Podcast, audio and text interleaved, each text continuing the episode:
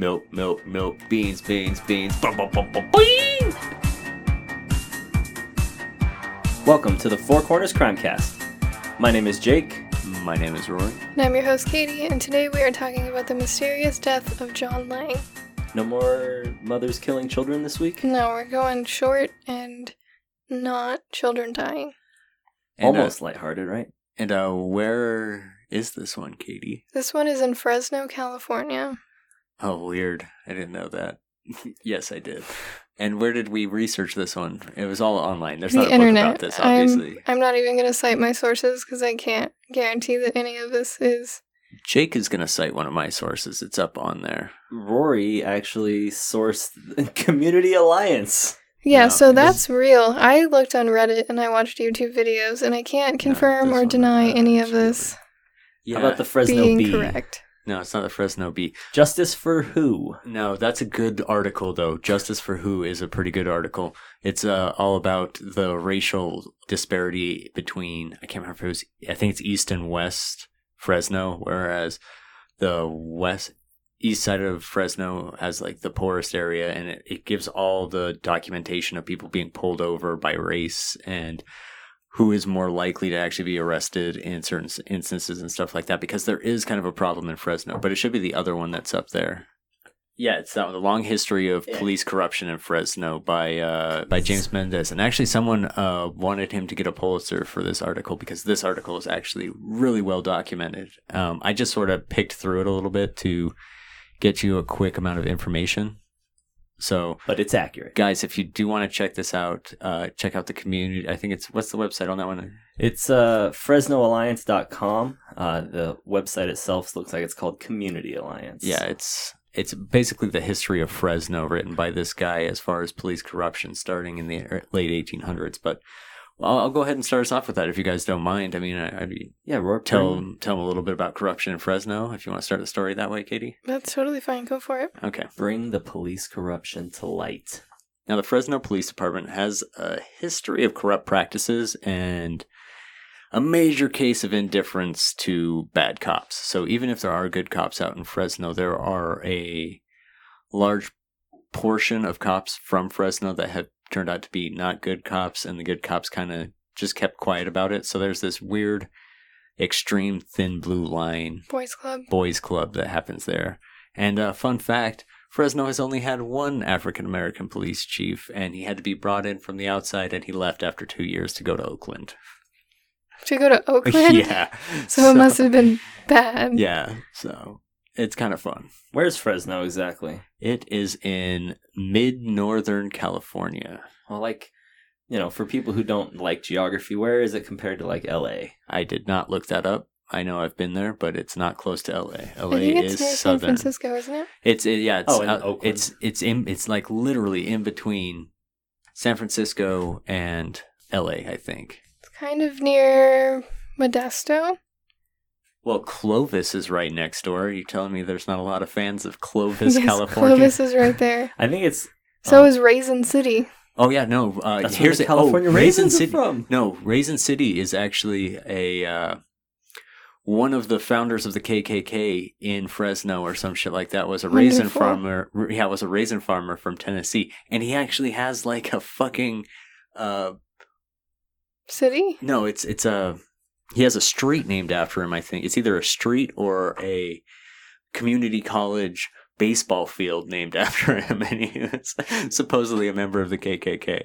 So if you're racist, you should probably just move to Fresno. Well, here's the thing: after the after the Civil War, a whole bunch of Confederate soldiers and Southern people migrated to California and ended up in a place called Fresno because they wanted to be able to operate their businesses and their land development without a whole bunch of restriction on them and stuff like that. So they kind of founded Fresno as this haven for corruption, really, because you know it is what it is. They wanted to have less regulation on the businesses that, that they did there, including farming and land ownership and stuff like that. So uh, it was founded by pretty much Confederate Army soldiers or Confederate Army soldiers relocated there in after the troubles here in America. It's about the same distance from Fresno to LA that it is from Fresno to Vegas. Interesting. That's how far up in California it is. So F- Fresno was founded in the uh, mid 1800s, And since then, it has become a bastion of seedy business practices, corruption, racism, and cops surrounded by scandal that later become the mayor. During Prohibition, bootleggers met with mayors, police chiefs, and farmers to get the liquor moved throughout the county. This was actually caught by one of the Prohibition enforcers. He was hiding in the trunk of a car, of a bootlegger's car, and he caught literally the mayor, uh, a bunch of farmers, and at least a quarter of the police force in the town out there helping these bootleggers move what move alcohol across what was known as the wettest county in California because they had hookers and they had alcohol. So what do you do? alcohol. You just quit. I would assume you just hand over everything and say, Pretty much." "I'm gonna get out of the trunk now and just go home." Well, and actually around that time, Fresno also had like a strange population of uh, KKK members. There's a photo from 1925 that they are holding a gathering at the Fresno baseball park, and they're all lined up. And there's surprisingly a lot of them in the Fresno uh, chapter of the KKK. Like a surprising amount. There's probably 50, 60 people standing in a field, Well, obviously enough to have an, a few baseball teams, right? I'm guessing. it's weird because they're so heavily California is such a heavily Democratic state now. Yeah. It's like a blue through and through. Oh, it's hidden under there. There's there's underlying undertones of racism all over California, but it, it's it's definitely. I mean, that's everywhere though. it's getting it's hopefully getting better. But um, there was a raid later on that year in the on the Inglewood chapter house of the KKK, and they found a list that linked six members of the FPD, that's the Fresno Police Department, to the KKK. Not that it's uncommon to find police connections to white supremacy organizations in the 20s. What 20s am I talking about? No one's going to know. In the 1930s, a man by the name of Ray Wallace was a police chief in Fresno. For 20 years, he ran the prostitution and gambling in the city, and he was eventually arrested for tax evasion, using his position to amass wealth and land, and he was sentenced to 18 months in federal lockup. That's a fair sentence right there. Worth if I've it. ever seen one. Yeah, the next police chief actually continued on the tradition of prostitutes and gambling, eventually marrying the madam of the local cat house in town and amassing a fortune by using his political push with land developers and stuff like that. So at this time, it, Fresno has like a weird, fun history, but like at this time, land developers are coming in. They're basically owning the mayor, they're owning all the business sections downtown. So they're developing land. They're trying to keep out low income housing and stuff like that. So they're they're they're really just battling the elements of human nature there and just developing businesses and shit like that. So there's farm, there's raisin farms, there's uh, wine farms, there's or, gross, grape farms, not wine farms. Well, the grape a grape farm would be a raisin farm too. Yes, Lots of grapes in Fresno. It's Yeah, really strange grapes. the way you said fun, fun history of no. Fresno. I mean, there's like like your eyes lit up. Well, when you think about a town that has a population of a half a million people now, and back then when it was so small that this place just became like a mobster racketeering, like cesspool in the middle of California, just kind of in out in nowhere, Out of place. like it's really out of place. But I mean, having spent the night in a car in a parking lot in Fresno, that place sucks. And then in 1971, Harold Britton took over as chief of police.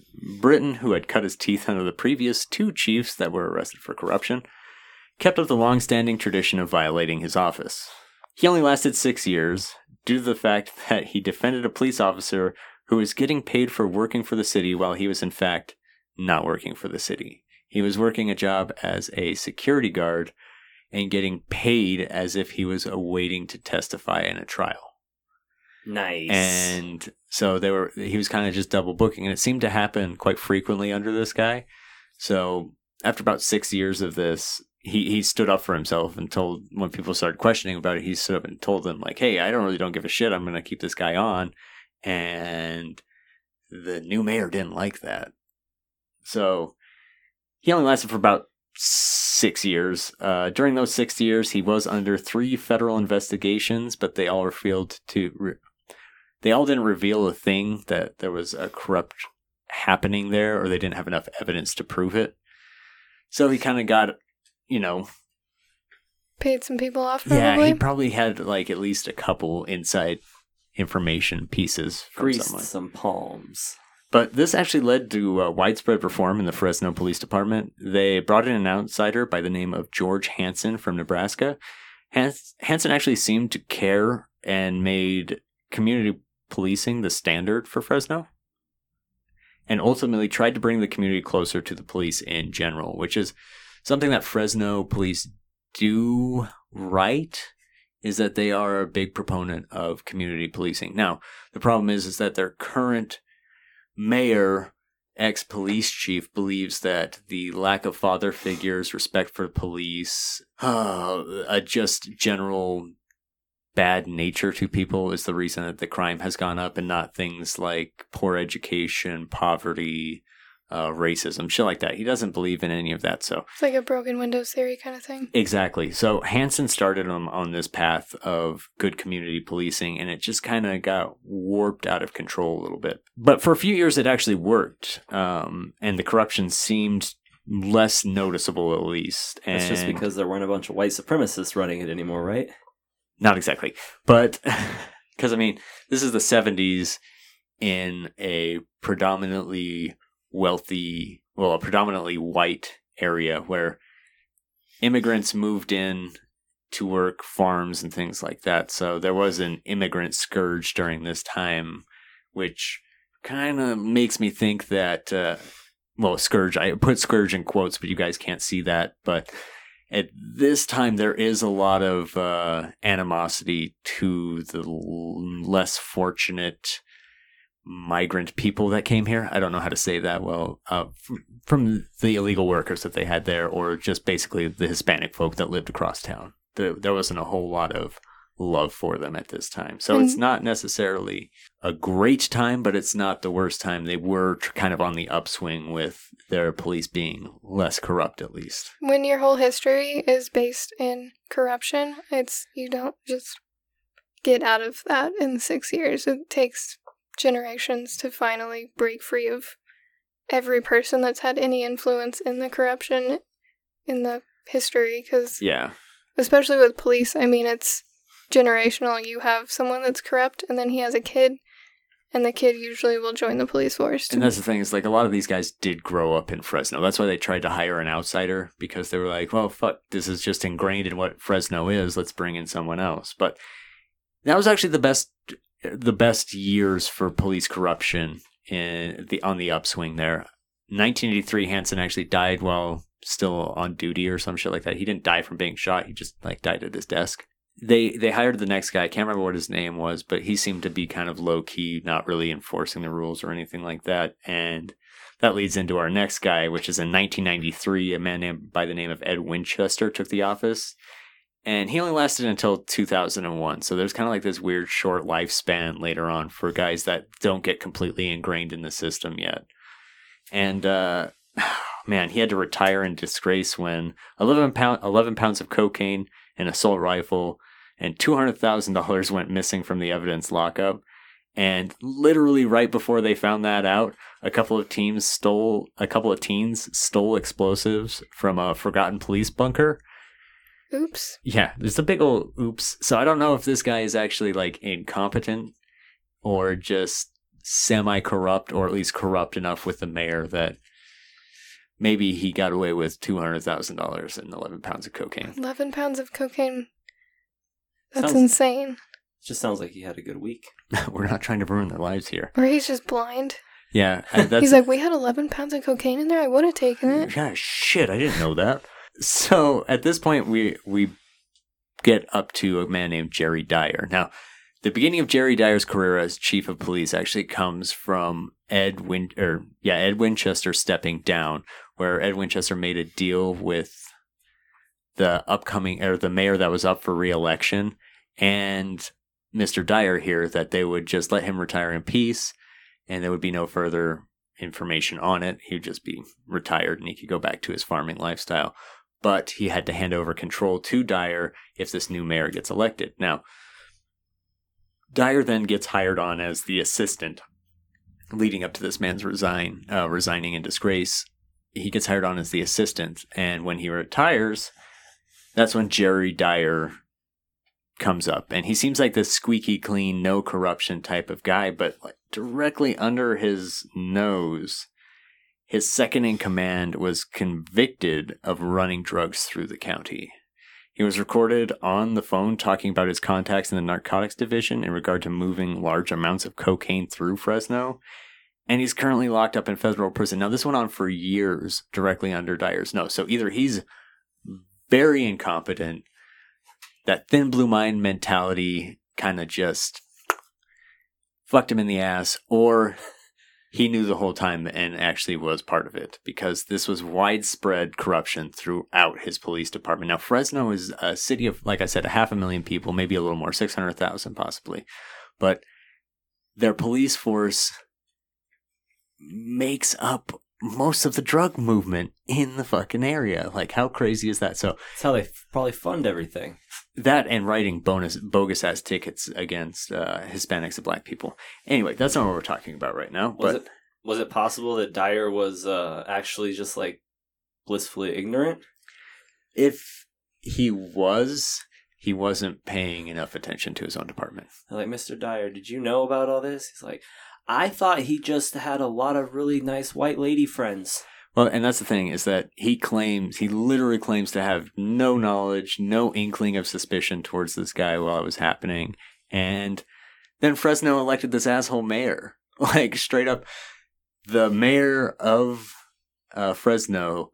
His second in command was caught moving cocaine through the county, and he got elected mayor. Now, all of his big business and all of his uh, land development team or all, all of his land development people are super stoked on this because he has ties in everywhere. And one of the other crazy things is that Fresno eventually like at one point in time during the same time period Fresno actually got caught up in a land development scheme where these mafiosos in the community, the land development community, including like an 81 year old man, got arrested for like racketeering, uh, bribing government officials, and I can't remember what the other thing was, but they're literally sitting in federal prison right now because Fresno allowed them to do this. So this place is not above suspicion at this point. And I just wanted to make that clear before we get into the episode so it didn't just like sound like the ramblings of a strange man or anything like that or like this man didn't have a reason to think that that the Fresno police are above suspicion at this point because they seem to have a fairly shady history. And it seems like the missing and stolen cocaine kind of occurred at the same time as the crack epidemic. Yeah, isn't that and crazy? a lot of that was, I'm sure, some of that was outside influence from other police departments who also Distributed drugs across the their stole county. cocaine Yeah. and made crack so they could arrest people. Yeah. Yeah. So, what's the state of the Fresno Police Department? You know, circa 2013 or so. That's uh, under Dyer. Right, that's what I'm saying. So, Yeah. what they were still They're still hard on. Uh, that's during this time period is when Dyer is the chief of police. While John, we're going over John Lang. Keep in mind that this man, who, oh yeah, and the same time the dude was running cocaine. I mean, the, there is corruption at this time okay. in the police department, obviously, because his second in command was actually running drugs through the county. And so, So- theoretically, it might still be in the same type of thing going on today, right? Exactly. I mean, the guy who Dyer handed over the reins to when he became mayor was his second in command. He learned everything he knew from this guy. And he also came up during the previous administration where they had the most, I don't know, incompetent dude or just not caring dude. I mean, everyone in Fresno basically loves this guy or something because he got elected mayor after all of this after that whole corruption scandal he stepped out of it squeaky clean and became the mayor Sounds like it's just a city of criminals. I don't want to say I don't want to disparage the people of Fresno, but your town sucks. Your town's a shithole, and that's coming from someone who lives in Tucson, Arizona.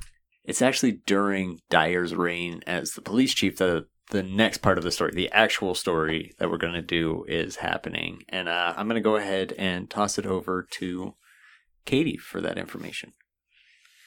John Lang was a reserved man, never sharing much about his life with anyone. From what I could gather, he was maybe born in Ohio, then moved to Fresno at some point in his life. He was married to a woman named Alma and had a daughter with her. Alma filed for divorce in 2011. He worked at Payless Tires and Brakes and may have held other side jobs. His downfall began in 2009 when he discovered corruption in the local Fresno Police Department. He said, quote, My situation starts back in 2009. I was having trouble in my marriage. Then I was ticketed two blocks away from the Home Depot on West Shaw in Fresno, where I had just visited. I later learned that Fresno law enforcement had a pattern of practice of unethically scanning license plates on private retail parking lots. They then pull the unsuspecting drivers over a block or two away from said parking lots. This was meant to optimize ticket revenue at a very minimal expense. Millions of dollars of revenue has been generated in this questionable manner by Fresno area law enforcement agencies, a pattern of practice that is still in use today by Fresno area law enforcement agencies. So, is what they were doing actually illegal? Because I, w- I was under the impression that if your car is parked in a parking lot or something along those lines, you are on private property. Being on private property does not prevent you from having But it does a being lot. arrested, though. But it does allot you certain rights of protection being on private property. Here's where I think it comes to be an issue is because obviously in order for them to single someone out, they have to run the plates and see what they have on their record. Obviously at that point they're looking for suspended licenses or plates that are expired, things like that, things that they can grab you on because obviously they're not just going to say, "Oh, that person's going to speed when they pull out." So, I, I'm pretty sure that they have to have probable cause to run your plates, don't they? I was No. under I was under the impression that it is of poor practice to randomly run people people's plates. It's not necessarily ultimately illegal in certain situations, but I will, am also under the impression, correct me if I'm wrong, Katie, that it is a violation of someone's rights to just randomly start questioning whether or not they've committed a crime by checking their vehicle. I mean, your plate's public record, so they have. I mean, I I don't know that area of. I know more about like criminal law rather Okay. than this type of stuff, but It just sounds like lazy police work to me is all. I mean, number one, they could get away with it, and it could technically, if it were illegal to run your plate in a private parking lot, they pull you over a block or two away. So you can't say for sure that they ran your plate in that parking lot because now you're on a public roadway and they run your plate and they pull you over. But do we know if what uh, do we know what these people are being pulled over for? Because- Usually, like suspended licenses and stuff like that. So, I mean, they any cop can run your plate at any point in time that you're driving, and I guarantee that you've had your plates run many a times. Oh yeah, for sure. Uh, But my my question here is when someone isn't doing anything illegal and they haven't done anything. But you are if you're driving on a suspended But what if you're license. You are doing something car? illegal. So let's say they pull you over. But you are you're driving because you're a you're- block or two away from the business. Okay, you borrow your brother's car. It's registered in his name. He doesn't have a license. You're driving. They pull you over for that without any knowledge that you have committed a crime, not even knowing who you are.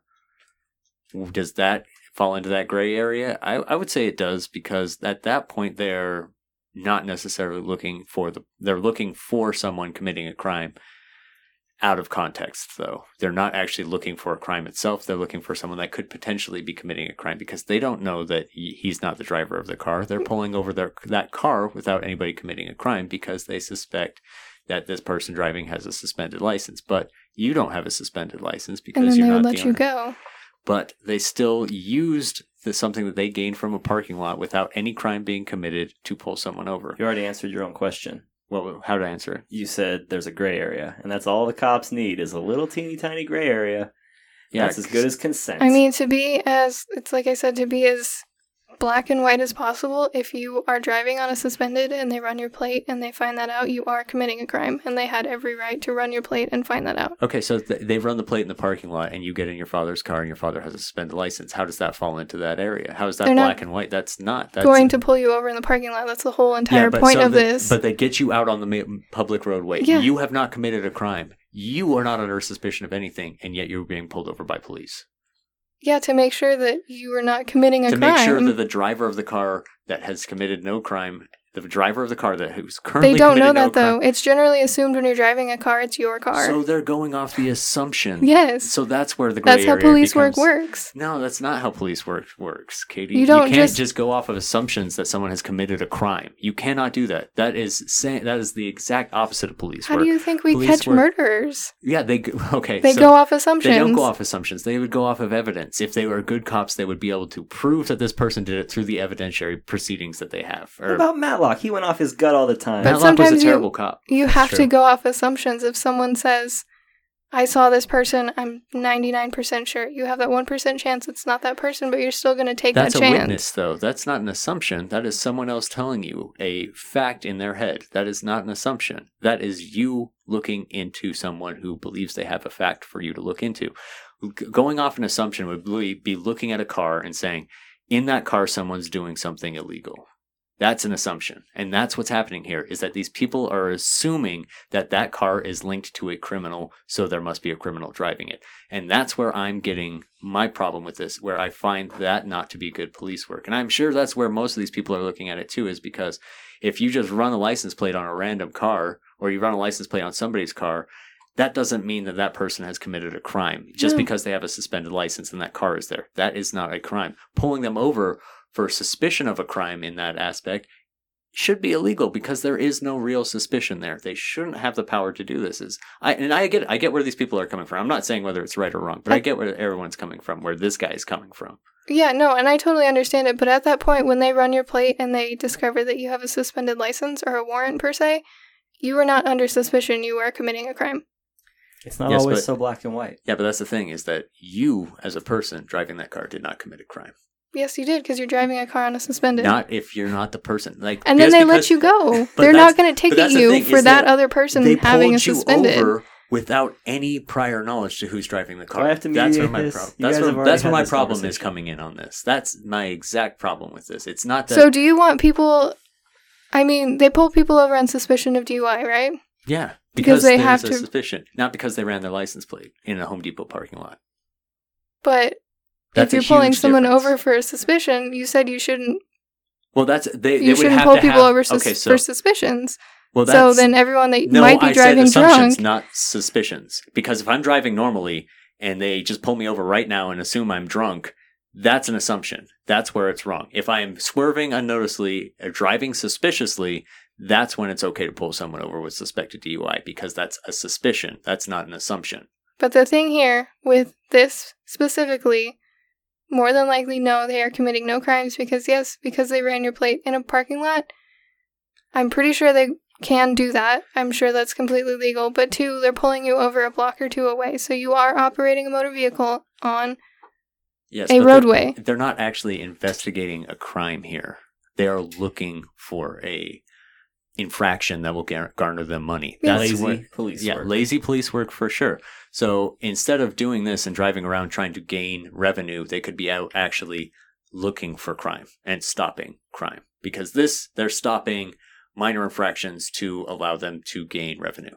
There are traffic cops and there are, say, your beat cops, though. So traffic cops are out there looking for traffic infractions, yes. So are we? So they're not going to be the one that are like driving around and looking down alleys for murderers or people You know, I raping really people. don't. I really don't like the idea of traffic enforcement officers either.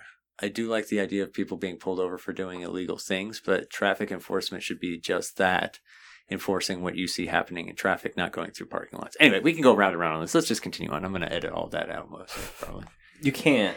Me and Rory disagreeing. Yeah. I had just the greatest joke ever, and I couldn't get it in because you guys wouldn't shut up. We're having a discussion. John began voicing his opinion on news articles from the Fresno Bee, a local newspaper.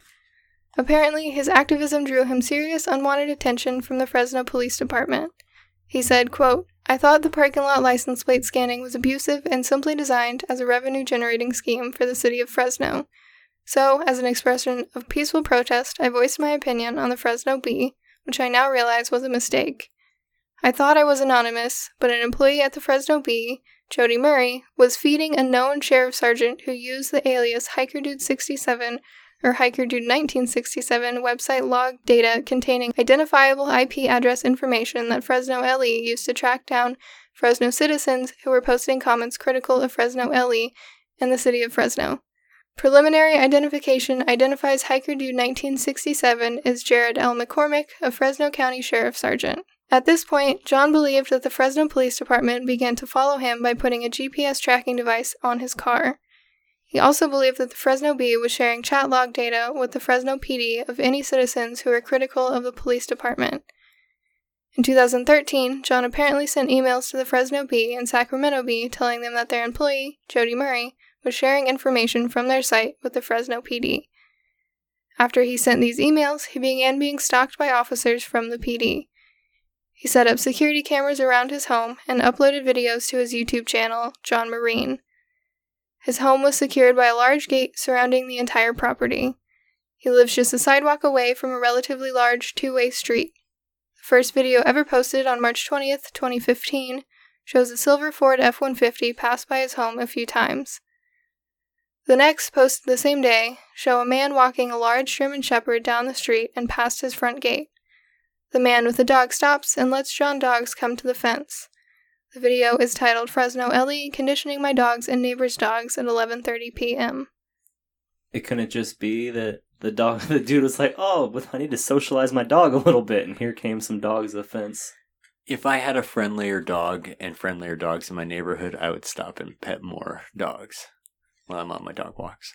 I can kind of see his suspicion though because this was like purebred German shepherd, exactly what a police canine would look like. And it's it pays no mind to either of the dogs. He could have just kept walking and it wouldn't even have looked. So it's either really well trained or it was really well trained by a police department.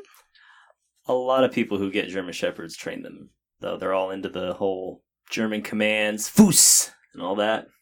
Well, I mean, they're working dogs. You have to give them a job or they are Yeah. horrible. So that's fair. My German Shepherd, when I was a kid, just ate our ducks. Another video, the security camera pans to a black van sitting directly across the street from John's home. The door is open, and sitting inside is a man holding a large camera pointed directly at the home.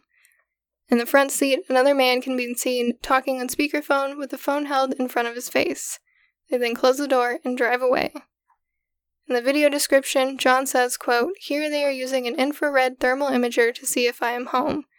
Then they phone a waiting second party with information as to whether or not I am home. Fresno PD fails to fully investigate my complaint on this incident, which I fully detailed in my Fresno PD internal affairs complaint. If anyone can identify any of the Fresno Sheriff personnel in this video, please forward their names. Here's my only issue with this. It's 2015. If someone wanted to do this, they would just get a car done up to look like a Google, like Google Earth car, and slowly drive it by your house. Like, I bet this guy freaked out when the Google car drove past his house. This video is fucking weird. it really is. Like, there is a guy full on sitting in the back seat, door open of a van, with a gigantic It's video camera with a screen on it, reporting to the man in the front seat, who's then reporting what's happening to the man on the phone, or whatever is going on, whatever chain is happening there. But Jesus Christ, it is weird. Yeah, it is really weird. it's on his YouTube account is still up and all of his videos are still there. It's John Marine, so you can go look at it. But this is like the one video that made me genuinely question Yeah, I mean that's if the- shit was happening. That's the crazy part. You can watch his other videos and just like shrug them yeah, off. as police are driving Oh, by his house. a carpet cleaning van sitting there, and this guy smoking, watching your house. Okay, and he goes and hangs some material on your fucking gate about some Who's carpet his cleaning. neighbors? Yeah, but still, like, that's not very good evidence. But then you see this shit, and you're like, well, maybe this guy did have something to worry about. Yeah, because I can think of no other explanation for this video. It, the only other thing I could think of is it's a news van, and I don't know why. And they they weren't there for very long. It was what No. maybe thirty seconds. Yeah, they and sat there, and then they just closed the door and drove away. It's an all blacked out minivan. It's Like, just super obvious, though. Like, don't you think that someone who actually is like actually doing something and they're professionals, they're not going to be so fucking obvious? They don't care though. That's the thing. Is they're openly harassing him. Well, that kind of brings us to the gang stalking aspect. Yeah. The whole goal of gang stalking is to get the person to make to think they're crazy, get other people to think that they're crazy, and to make the person feel crazy because that's literally it. I mean, you, you can discredit a person that way very easily by making them sound like a crazy person and doing things to make them think that they're a crazy person. It's like gaslighting, right? Not Not of- really. Not really. But Damn it. Okay. All right. I thought I finally got the grip on that one. In another posted September 27th, 2015, John says that Eli Rodriguez is the Fresno Sheriff personnel who was going to set me up on a jet ski emission scam. He dropped off a two stroke Evinrude motor at my shop on 3 2 2015. His plan was to drop the motor, then at a later time enter my property with the assistance of George and Maxine Ramirez, my neighbors, who were placed there by Fresno law enforcement personnel, plant evidence, then pick up the engine at a later time and lie and say I was trying to sell him fake emission stickers. Then he would falsely arrest me. that one's a little out there. Yeah, I think this one, because it's weird, it flip flops where it's like, okay, he's, this is legit, like there's a fan filming him, and then it flips to his neighbors were placed in that home by the Fresno Police Department, which Yeah. seems a lot farther than gang stalking would go, if that's what this was. Right. It seems a little too deep for Fresno PD. For a license plate scam. Yeah. Did he own Lang Marine? That was actually one of the businesses that is listed at his home address. There are two other businesses that the man's connected to run out of his home address. I can't remember what the other one is, but It's not like confirmed or denied that he actually ran businesses under Yeah, those names, though. It's just weird. I'm looking at his house on Google Earth here, and it says Lang Marine. Other videos show police making arrests in front of his home, people parking down the street, walking past his home, then turning around and getting back in their cars. And one video that was apparently the FBI sitting in front of his house after he contacted them about a suspicious event with a garbage truck. You think maybe they're just kind of like, oh, this guy again. Like, oh, this guy again. It's to the point where they're probably just like, well, that's what they want. If this is a, a case of gang stalking, that's exactly what they want. They want this person to be discredited to the point that he is the boy who cried wolf. And exactly. he he really wasn't making that huge of a fuss directly to the Fresno PD. It was all on the Fresno Bee originally. Yeah. And then when it got to the point that there's someone sitting outside of his house recording him, I think that's when he started to take it further and file IA complaints and stuff like that. But he really wasn't doing enough to garner this much attention. But you got to understand why it would sound kind of crazy if, like, let's say that you're the, in the Fresno PD and you have no idea. You're just good old Johnny Law, and this guy's telling you all this, and you're like, oh my god, this isn't happening. Like, the thermal imaging? Okay, dude. Yep, I'll send somebody over as soon as we're done dealing with all these Asian gangs. But that's literally how gang stalking works, though. Like Oh, I know, I'm just saying. that's and he has video. I mean, that's yeah, that's that's proof that you should look into something. that's this is the crazy thing to me that either this is a really really well done case of gang stalking to the point where this person thinks or has become mentally unstable kudos to the Fresno Police Department for doing a good job like Uh, Or this is a case of mental illness or this is a case of looks like gang mental illness. stalking. yeah because everything looks like gang stalking could it be both? It's entirely possible, but if it will, we'll get, get- continue on, Katie. We'll, we'll Okay. discuss this later. John believed that Fresno PD was attempting to set him up for a fake arrest for child pornography charges. He said, quote, I'm also fairly certain I figured out how Fresno law enforcement handled the actual access and internet distribution of the offensive material. Let's just say that the feds should reinvestigate all child porn cases in Fresno where AT&T Internet Services provided the internet service, especially cases where the accused had a conflict with the city of Fresno or high ranking city of Fresno personnel. Other elements are simply handled by planting various elements of false evidence here and there once they enter a residence. That is why Fresno LE was so determined to get a search warrant for an official home entry in my case. As I've mentioned in the past, Fresno LE has already illegally and secretly entered my home, copied my hard drives in order to get a good game plan for the eventual false arrest. There also appears to be a pattern here. Anyone who has ever talked publicly about, accused, or discussed Jerry Dyer's supposed sex scandal with that 16 year old girl has found themselves in some type of legal peril within a few short years. That's the other thing. Guy is mayor. There's nothing that can stop this man. This is one of those Trump things where he could go out and shoot a man in the middle of Fifth Avenue and no one would bat an eye. Yeah. Oh. Was it confirmed that Dyer had a an affair with a 16 year old? I couldn't find any information on that in my. Surprising. Yeah. Uh, the thing is that no one can confirm it. So on the websites I was looking, I doubt anybody wanted to post it. Okay, that makes sense. Because when you talk about this type of thing, you end up maybe gangland stalked or dead. Entirely possible. I'm just saying, it seems like Fresno is in dire need of a new mayor. Well, he's police chief, isn't he? Not mayor. No, he became mayor Oh, uh, eh, earlier this year. Yeah. Okay. As the supposed harassment from the police ramped up, John began to grow concerned for his safety. He contacted the FBI in January of 2016 and posted on Facebook on January 14th, saying, quote, Just wanted to give you guys a heads up. If anything happens to me in the next day or two, it will be the result of Fresno PD, my neighbor, and an employee at my job, Payless Brakes and Tires on Blackstone. So now there was one of his coworkers in on this too. Yeah, it seemed like the suspicion grew wider and wider as he got closer to the day he died. Hmm. Hmm. Sounds like a case for mental illness. I'm just saying. The next day, January 15th, he posted on the wall of a local news station reporter. He said to her, Corinne, you want some news? Corrupt Fresno cops are going to try and kill me this weekend, possibly tonight. This is no joke. Please follow up on my story regardless of what happens or what version the cops and Fresno Bee come up with. The next day, he posted a video to YouTube showing a van sitting in front of his neighbor's home.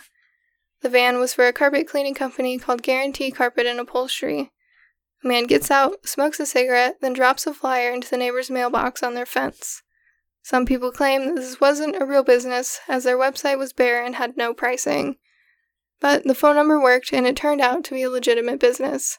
It was Yes. because that guy did not look legitimate. Like he was looking over his shoulder the whole time. He was just looking sketchy. He honestly looked like a Serbian mobster. Yeah, he did. And he, it was weird because he was looking directly at the cameras, but the cameras on John's house were like the really big ones you see in like stores and stuff. So I guess it wouldn't be the craziest thing for him to like look over and be like, oh shit, we're Yeah, being recorded smoking cigarettes on the clock. He also pans the camera around a lot when in that video. like it goes from here all the way over to looking back at his house and then back. So I'm sure the Oh. guy was like, "The fuck?" Yeah. it never that?" occurred to me that it wasn't the little cameras like I have where they. Like, no, they're no. like the big full 360 cameras. Well, that that would also explain why the carpet cleaning guy was like, "Oh fuck, I just got smoking in the work van. I'm gonna leave a flyer here and dip." exactly. Yeah, like they're just literally standing there talking, smoking. So I can't imagine that he would want anyone just calling his boss and being like, "Hey, these guys are doing absolutely nothing Yeah. in front of my house. Can you get him to move his huge fucking Yeah. van?" I have a complaint about your carpet cleaner guys. They're parked their van in front of my house and they're smoking cigarettes. Yeah, and I mean, it wouldn't be the craziest thing for that to happen. No, No, it would be like just the right type of coincidence to send someone who's already real paranoid about this type of thing into a just real upset moment at least. Yeah, poor Vladimir and his friend Hans in the back seat are sitting there smoking cigarettes. Like, God, I hate this job. And they look up and, oh shit. Hans. Although the the other dude was driving. Apparently, though, the website was deleted the day after John posted the video of them in front of his neighbor's home. Even stranger, the men only dropped off a flyer at the neighbor's home and no one else's. The description in the video reads, quote, If I turn up missing or dead tomorrow, remember this van. I think I seen a couple of guys sneak out the side door and into the building when it was parked on the carport this afternoon. I've been causing the city of Fresno a lot of problems recently, which I now regret.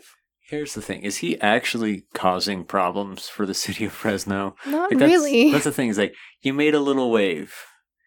You didn't make a tidal wave. You didn't make a tsunami. You made a little wave about something that everyone is entitled to an opinion on, whether or not it's illegal. So, I mean, his opinion may have been a little bit overstated, like mine was a little bit earlier about the legality or the abuse of power or whatever you want to call it in this situation. But I don't think I would go around fucking reporting this to the newspaper and then consider myself enemy number one. I mean, it's really not that big of a deal in the whole scheme of And things. And he was just commenting on the website. Like they would Yeah. post an article and he'd be like, This is corruption. Well, it kind of speaks to like a like a delusional thing where like the situation gets played up way higher in your head than it is, and it's way more important. Like you're way more important now uh, because you know you're a thorn in the side of the city. You're the government doesn't like you anymore. Like they got it out for you, and it's like it's a thing. That night, John posted to Facebook saying, quote, Anyone want to crash at my pad tonight? Must be a legal gun owner. I think the bad guys may come and get me tonight. That's the worst invitation to a sleepover ever. Like, hey, does anyone want to come be my bodyguard tonight?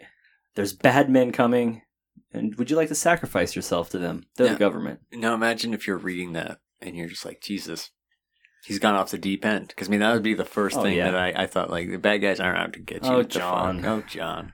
But In that case, though, I mean, I, if I- you see someone post something like this, that means they are more than likely in some sort of mental health crisis and they do need you to go there.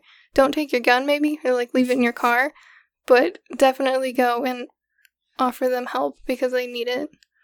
yeah, but Don't the, just brush this off as like, oh, the person's crazy. the last thing though that you want is to go there and have them think you an enemy or against them because that's usually what happens when you try to call out mental illness. Like Well, I mean, don't go there in like a defensive manner and tell them that they're wrong, but go there and hang out. what can I do for you? Yeah. Do we want to go somewhere? Maybe let's go to like the crisis recovery center for the night and they'll keep you safe. Four days later, Fresno Fire Department responded to a fire at John's home. Because it was so heavily secured, it took them a long time to even get onto the property. They tried to get inside the home, every door and window was locked from the inside. Finally, when they were able to get in, they found John Lang in a room with only a mattress and monitors hooked up to his security cameras. He was barely alive and had been stabbed multiple times in the chest and upper back. He was pronounced dead after arriving at the hospital. Days after his death, it was again reported that the stab wounds were to his back. This changed in March, when John's death was officially ruled a suicide. The autopsy report says that there are three stab wounds to the chest that punctured the chest wall. Police had reported that the stab wounds were superficial, meaning they didn't puncture far past the skin. So they didn't think he stabbed himself three times. They Like, fatally, I mean, like, when they say it's suicide, they weren't implying, oh no, now he stabbed himself to death three times. What do you mean? Well, if the wounds are superficial. No, he died from the fire Okay, that's Yeah, what I'm because saying. he set the fire himself. But they said, "Oh, he was stabbed in the back," which you can't stab yourself in the back. And then they said, "Oh no, they weren't to the back, and they were just superficial." So he just tried this way, and then he lit a fire and died that way. Elliott Smith died from, se- I think it was either seven or eight self inflicted stab wounds to his chest. So I wouldn't put it past someone stabbing themselves to death. no, you can stab yourself. The police dropped off two knives with the body, and the coroner stated that a serrated bread knife could have created the wounds. Which is also interesting because you can stab yourself with a knife, sure, but not a fucking bread knife. Yeah. You could, but it's blunted at the end and it's serrated, so it's gonna do a lot of damage coming back out, but it's gonna be really fucking hard to get in. Especially without a sawing motion. well, that could be why they were superficial wounds. Well, they weren't, though. They punctured his chest wall. One of them nicked his heart, one of them punctured his lung. The police said they were superficial, they were not. Interesting. They went deep. One of them actually punctured his sternum, which is like the most sensitive part of your body. And if you try to stab yourself there, I mean, that's how you wake someone up when they're unconscious, is you sternum roll them. So trying to stab yourself in the sternum would be sternum very roll. difficult. It's when you take your knuckles and you rub it on your sternum because it's really painful and it wakes you up. Yeah. Interestingly, John arrived to the coroner undressed with his clothes under his body. According to the report, there were no tears in his shirt that would indicate him being stabbed. His cause of death was ruled to be smoke inhalation. Apparently, there were also cameras inside John's home, which functioned until a day before his death. One clip noted in the coroner report showed him sitting in the living room with a knife, showing it to the camera, then leaving the room before returning and turning the camera off. What kind of knife was he showing him in that? They didn't say. So we're not sure if it was the fucking butter knife that they think he's trying to stab himself with. Like, Bread knife.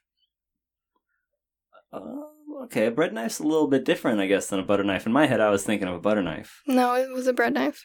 A serrated bread knife. like a miracle slicer. Like Like a serrated bread knife. I don't know.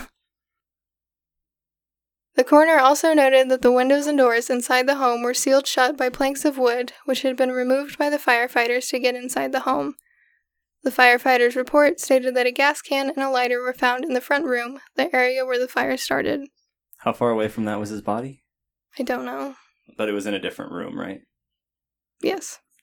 Someone, there has been Freedom of Information Acts filed on of all of this, and they are not willing to really release any of the information besides the coroner's report and the firefighter's report. So we know really nothing where he was found. There's no crime scene pictures. Crazy. Yeah. That does speak to corrupt police department because Tucson releases that body cam footage ASAP. Well, it's in police shootings. Oh, that's true. Since John's death, his story has gone relatively quiet. Many people are too scared to look too deep into it and fear the same thing will happen to them. I saw one post on Reddit from someone who said that the police were doing the exact same thing to him, but he couldn't go to the media with the videos. Anonymous posted a video in 2018 claiming they would start Ops Fresno to uncover the corruption that's been occurring there for years. The entire case of John's untimely death is a conspiracy, especially in the world of gang stalking conspiracies.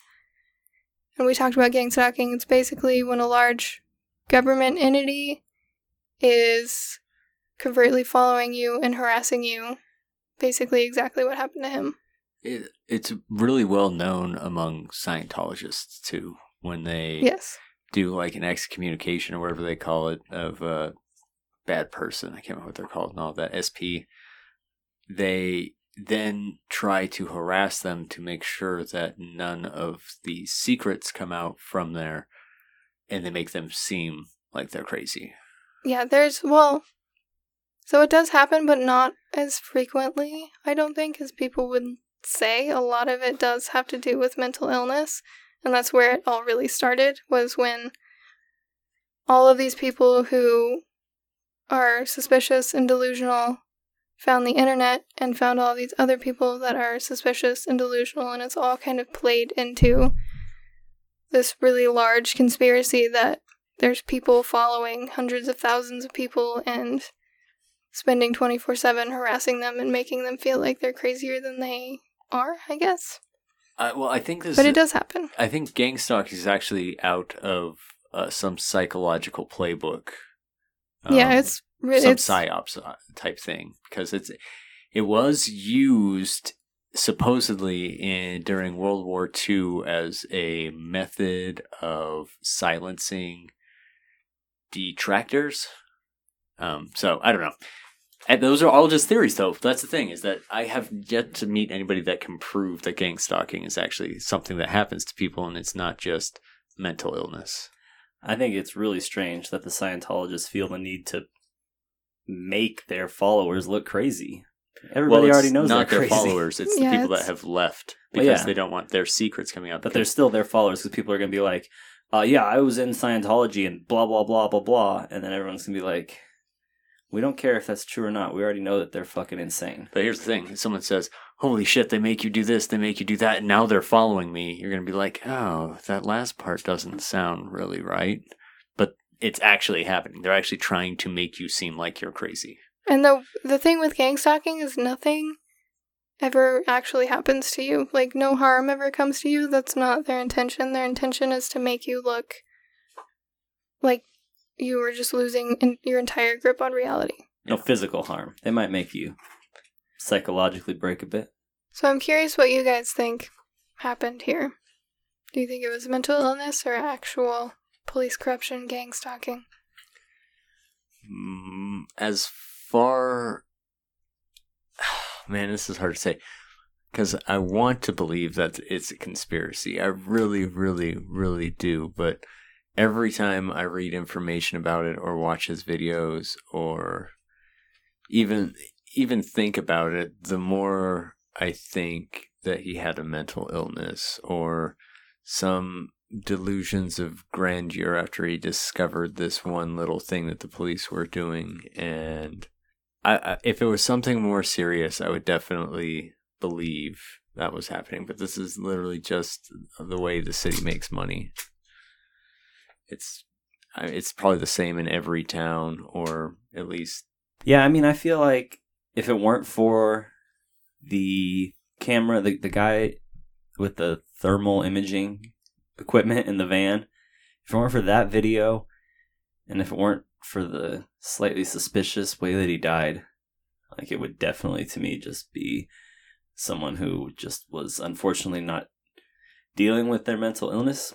But, you know, there's a little bit of video evidence, and it really makes it hard to say like 100% like no this guy was just crazy I mean, it did look like he lived on a fairly busy street. And in all honesty, let, let's just say that is a. We don't even know if it's an infrared camera. So, what I'm thinking is that it's possibly some jackass Hollywood dude just driving around getting B roll footage of Fresno for some reason.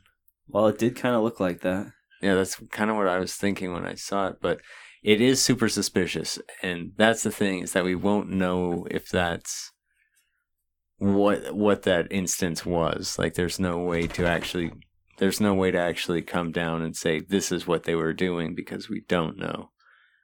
Some of the I- stuff it just makes me think he has he, he's being overly suspicious, and then the fact that we walked in when they walked in the house, there was only a mattress in front of a bunch of security cameras. That doesn't scream normal to me. i do feel really sorry for john either way Yeah, same. 'cause it whether it was real or not he was tormented that it like it was Yeah, it was perceived real whether or not it was actually happening. If it was happening, Fresno PD, goddamn, you are very culpable for this. But I'm not. We don't know. Like that's the thing. Is that Mhm. what do you think, Katie? I think he was definitely heavily influenced by some sort of mental illness. I've seen a lot of people that say that he was severely schizophrenic, which is entirely possible, but we can't confirm or deny that or diagnose him with anything. But I think it's also important to note that he was married, and then two years after all of this began happening, his wife filed for divorce. So she knew something was going on. I saw something on Reddit. Someone said that they were his neighbor, and none of the neighbors liked him because he put security cameras up covering everyone's backyard. And so he had like full 360, the entire neighborhood basically on camera 24 7. And people kept asking him to take it down, and he refused. Well, yeah, that's a violation of their privacy. I would feel upset too. why was there no footage of whoever supposedly might have killed him Well, that's the thing is that we don't know. It's been denied in a Public Information Act, right? Yeah, the they're supposedly the cameras outside of his home worked until like I think it, they said an hour before the fire started. So someone turned the cameras off, which I mean, if you let's say that he tried to set up his suicide to look like the Fresno PD did it to make a point, like one last final point, then obviously he would not want to have video footage of no one coming or going into the house. right Um, I think it's also important to note that he was literally boarded into the home. There was no way that anyone could have gotten out and then put the boards up. Yeah, that that is also a little crazy. So he was the only one in that house. And that, and it It's- also was so hard for the fire department to even get into his house yeah, there was like two by fours nailed into the wall, closing the doors and the windows. Like, you can't say that someone went in there and killed him and started a fire and then just closed the door and left. And if he had planned to take his own life, and this was all a big elaborate plan to make it look like it was the Fresno PD, that falls right in line with his Facebook post, straight saying, like, if, yeah, you know, I don't want to stick up for Fresno PD. I don't like them. I don't like them. The general vibe I get from the story, whether they were, whether it's true or not, is that I don't like them. I think they have a lot of better things that they would much rather be doing than harassing someone that called them out on a newspaper website. Right, and that's the thing is that I have said some pretty awful things about police, in my opinion, and I I recognize that I have done that, but I don't mean all police when I say certain things, but. I, I, I've never been in fear of my life from saying those things. Or well, maybe it gets edited out. yeah. but uh, to me, this is kind of just it does scream some sort of unchecked mental illness. Mm-hmm. Like every everything that we know in the story that we are, you know, getting from this guy himself it does seem like he was worried about the police coming to get him. He recognized something in the gang stalking, boarded himself up in the house, and was just alone with himself and the internet. Yeah, and it's really odd too that this Jody Murray guy that he picked out from the Fresno Bee, like, I mean, why him? Yeah. Of all things. And then his website was jodymurray.com, so he took the guy's name and then to just like pick out a random hiker dude 1967 off of a website that just seems like such an odd thing to be able to pinpoint to a police sergeant who stole your IP address and your chat log data. Right, and the the whole thing about the child pornography that was weird. He just loved child porn and it was just his excuse.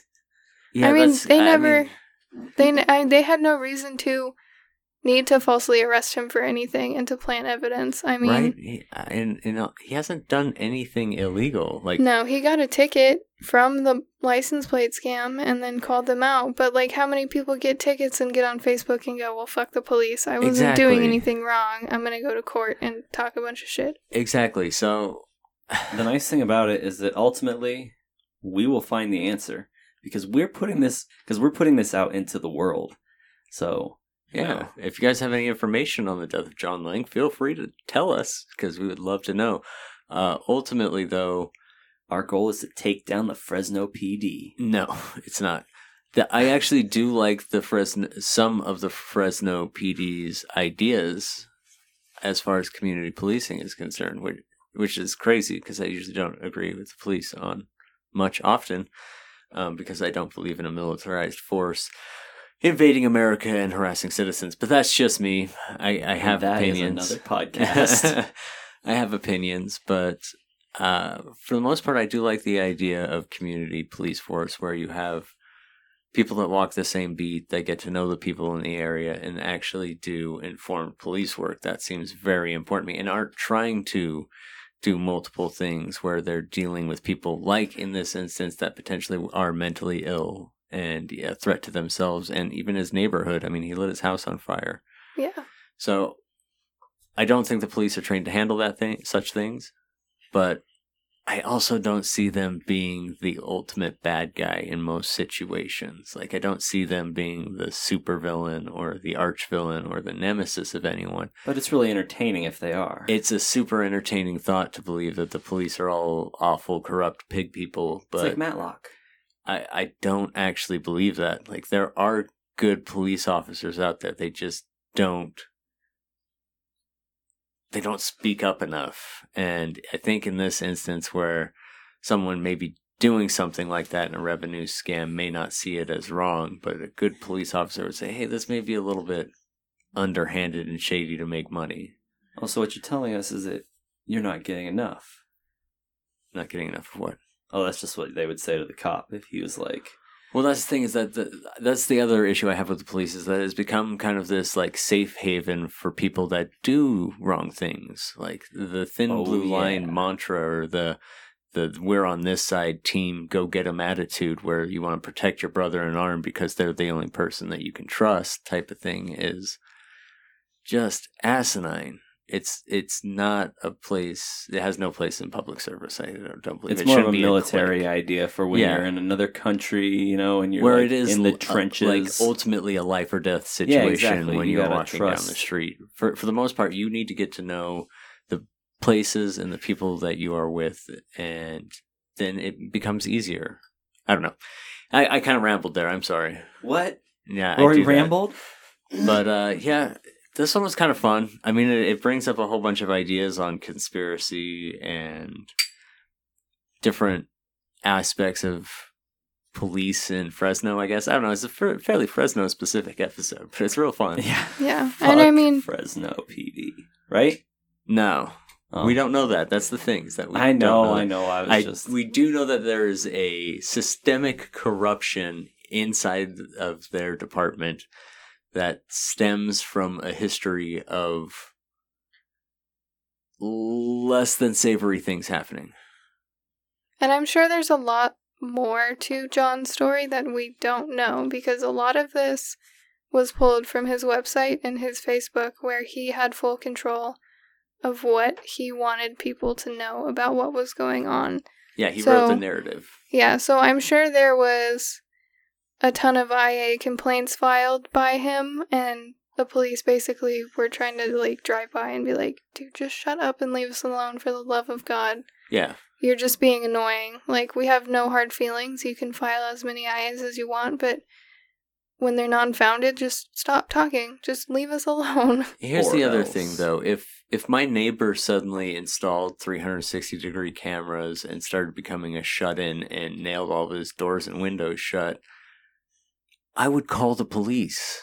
Like that's something you should look into when that happens. yeah. Understandable if police show up at your house and you do such things. I would Like, just use his yard as a paintball course. why?